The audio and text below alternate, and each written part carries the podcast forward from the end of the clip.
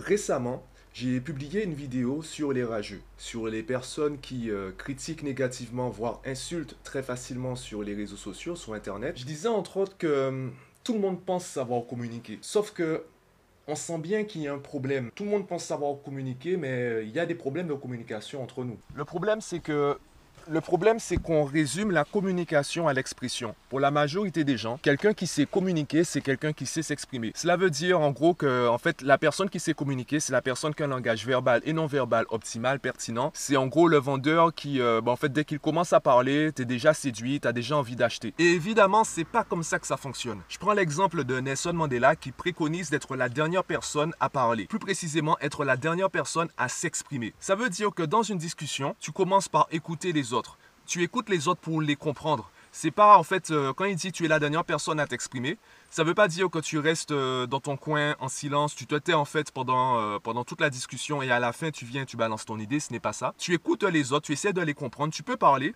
et quand tu parles, tu poses des questions pour comprendre les autres. Tu essaies vraiment de comprendre leur façon de penser. Tu essaies au maximum de te mettre à leur place. Comme cela, lorsque vient le moment, ton moment pour t'exprimer, pour partager ton opinion, ton opinion, elle a entre-temps évolué. Il y a eu une réflexion parce que tu as écouté les autres. Donc lorsque tu t'exprimes, tu es beaucoup plus pertinent et il y a beaucoup plus de personnes satisfaites par ton tour de parole parce qu'elles ont vraiment l'impression d'avoir été écoutées. Leurs besoins sont satisfaits, même si euh, on ne peut pas forcément tout le temps satisfaire tout le monde à 100%. Au moins, elles ont l'impression elles ont la sensation d'avoir été écoutées.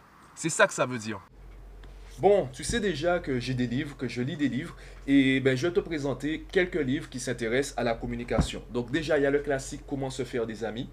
Donc c'est un livre qui est souvent, euh, qui n'est pas forcément compris par tout le monde. Voilà, il faut que le zoom euh, puisse te montrer le titre. C'est un livre qui n'est pas forcément compris à tout le monde parce que le titre français se résume à comment se faire des amis. Le titre complet, c'est comment se faire des amis et influencer les autres. Parce qu'à travers la communication, évidemment, parfois on veut soumettre des idées, on veut persuader les autres. Donc il y a une façon de faire. Il y a aussi ben, la communication par la PNL. Donc, ce n'est pas forcément des livres que je vais recommander à tout le monde. C'est juste pour montrer qu'il y a de quoi faire. J'ai aussi comment obtenir la vérité en moins de 5 minutes. Donc, il s'intéresse au levier, euh, au levier dans la communication qu'on utilise et le levier psychologique également. Tout se joue en moins, de deux, en moins de deux minutes. Il y a également un autre livre de l'auteur qui s'intitule Convaincre en moins de deux minutes, qui va davantage s'intéresser au langage non verbal. Qu'est-ce que j'ai d'autre euh, Alors, il y a les manuels de manipulation. Donc, nouveau manuel de manipulation. Voilà et les secrets de la manipulation efficace. Donc là, alors manipulation, on peut parler tout simplement d'influence. J'ai également la troisième voie, un livre que ben, celui-là, je le recommande à tout le monde parce qu'il montre le problème des relations où il y a des compromis, des sacrifices. Compromis et sacrifices, ça veut dire que toutes les personnes dans la discussion sont perdantes. Toutes les personnes présentes dans l'échange sont perdantes. Chacun va abandonner une partie de soi pour obtenir une solution qui normalement devrait satisfaire tout le monde. Et eh bien à travers ce livre, La troisième voie, on va présenter des solutions où tout le monde est gagnant. Donc vraiment créer des situations gagnant-gagnant. Il y a également ben, comment obtenir tout ce que vous voulez donc euh, qui s'intéresse du coup toujours à, l'influence, à la entre guillemets à la manipulation, à la persuasion en tout cas, et ne coupez jamais la poire en deux, un livre que j'ai vraiment apprécié, donc qui s'est écrit par un ancien négociateur euh, du FBI, donc euh, évidemment le FBI traite des situations assez dangereuses. L'auteur nous montre ce sont les mêmes leviers de communication, les mêmes leviers psychologiques. Donc la communication, elle ne change pas qu'elle soit en fait dans le secteur de la vente, du marketing. En fait, c'est toujours des êtres humains qui communiquent avec d'autres êtres humains. J'ai d'autres livres, des livres que je n'ai pas actuellement avec moi puisque ce sont mes proches ou mes amis qui les ont. J'ai euh, le livre Cessez d'être gentil, soyez vrai qui s'intéresse à la communication non violente. On pense que ça intéresse les parents alors que ça intéresse tout le monde. J'ai également le livre euh, Quiproquo de Malcolm Gladwell. J'en parlais dans la vidéo Nous sommes tous des rageux. Il y a énormément d'ouvrages qui parlent de communication, qui traite du sujet la communication, sauf que ben, on, les met, on met ces livres dans des cases. Je prends l'exemple de la vente, du marketing, et eh bien on pense que c'est uniquement pour vendre des, des, produits ou des services aux gens. Alors que ben, en fait, à chaque fois que tu exprimes ton opinion, entre guillemets, tu essaies de vendre ton opinion. Donc la communication, c'est toujours un être humain qui essaie de communiquer avec un autre être humain. Je pense qu'il vaudrait, qu'il vaudrait mieux retirer ces cases et traiter de la communication de manière générale. Moi, j'ai davantage progressé euh, dans mon activité grâce au marketing et à la vente, j'ai pu comprendre qu'il y avait des façons de présenter les choses aux gens. Donc il y a des parents qui me disent euh, mais Mathieu, euh, tout ce que tout ce que tu me dis de faire, ben je le fais déjà. Je le dis déjà mon enfant Je dis à mon enfant de travailler plus, je dis à mon enfant de s'organiser, je dis à mon, enfant, à mon enfant de faire un planning. Et là, je leur demande, d'accord, je, je suis d'accord avec vous, qu'est-ce que vous lui dites exactement? Quels sont les mots que vous employez? Quel est le ton que vous employez? À quel moment vous lui proposer de faire un planning. À quel moment, de quelle manière vous présentez en fait l'idée à votre enfant? Et lorsqu'on vraiment on précise, euh, lorsqu'on précise les questions et qu'on précise les réponses, lorsqu'on précise la méthode, la manière de communiquer, on se rend compte que ben, en fait non, ils pensent dire la même chose que moi, ils ne disent pas la même chose, ils n'envoient pas le même message. Le message n'est pas reçu de la même façon parce qu'il n'est pas transmis de la même façon. Même si c'est le même fond, même si euh, c'est toujours euh, l'objectif est toujours le même que qu'un planning soit fait par exemple, on ne présente pas l'idée de la même façon à la personne en face. Et ça, ça fonctionne avec les enfants parce qu'ils ne sont pas, entre guillemets, pervertis par les codes de la société. Donc, euh, il y a des choses, en fait, ils ne comprennent pas. Ils le, disent, ils le disent ouvertement, je ne comprends pas. Euh, enfin, ils disent ouvertement. À travers leur comportement, on se rend compte qu'ils ne comprennent pas du tout ce qu'on veut dire par là. Avec les adultes, ben, en fait, euh, le problème, c'est qu'on fait l'effort, ou du moins, on fait semblant de comprendre. Du coup, on a des échanges on a des échanges, des discussions qui sont, euh, approximatives parce qu'à aucun moment on se dit en fait j'ai pas compris ce que tu euh, j'ai pas compris j'aimerais que tu m'expliques. Très peu de pères en fait dans, de rares cas en fait on fait ça. On préfère se dire j'ai compris et on part dans des suppositions et on commence à échanger des opinions alors qu'à la base en fait on parle pas de la même chose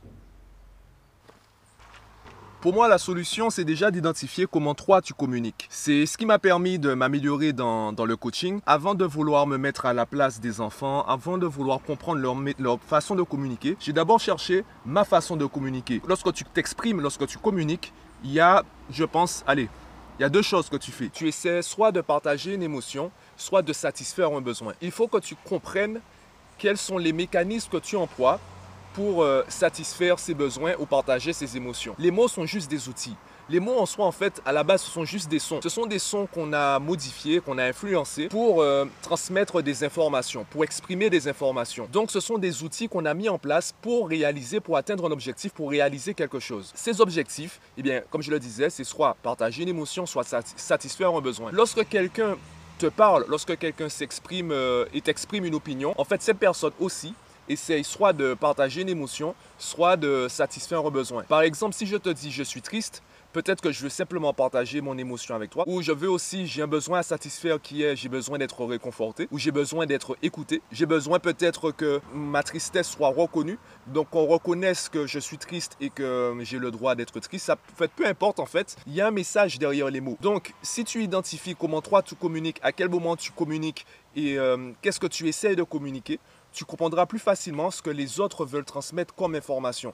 Et ça te permettra de recueillir ces informations, de les analyser et d'être beaucoup plus pertinent quand ce sera ton tour de t'exprimer. Par contre, je pense que c'est important de le, préciser concernant la communication. On ne peut pas vraiment se mettre à la place des autres. On peut pas vraiment. On peut pas se mettre à la place des autres. On peut identifier l'émotion qu'ils ressentent. On peut approcher une certaine compréhension de ce qu'ils ressentent. Mais on peut pas vraiment se mettre à leur place. Par exemple, entre le moment où j'ai tourné cette vidéo et le moment où tu la regardes, ben, j'ai déjà évolué, j'ai déjà changé.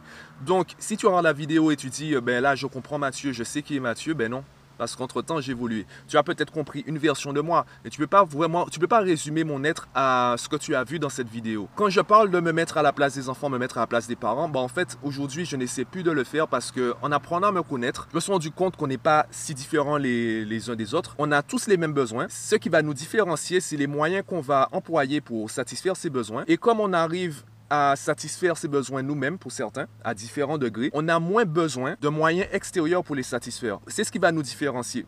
Par exemple, euh, quelqu'un qui arrive à s'aimer euh, lui-même, une personne qui arrive à, s'aimer elle-même, elle ne sera pas à la recherche d'un amour extérieur. Elle n'aura pas besoin que les autres l'aiment. Donc, elle ne va pas se soucier de l'amour que les autres vont lui porter. Contrairement à une personne euh, à qui ça va manquer et qui, elle, va rechercher une validation extérieure ou autre. Donc, ce sont vraiment ces nuances au niveau de la satisfaction des besoins qui va nous différencier et les besoins restent les mêmes. Donc, au lieu de chercher à te mettre à la place des autres, à jouer en fait ce mythe de l'empathie, comme quoi on peut vraiment se mettre à la place des autres, apprends à te connaître toi-même.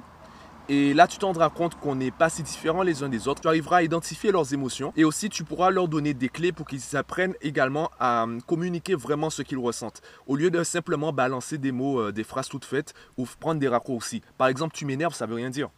J'ai pas cherché à t'énerver.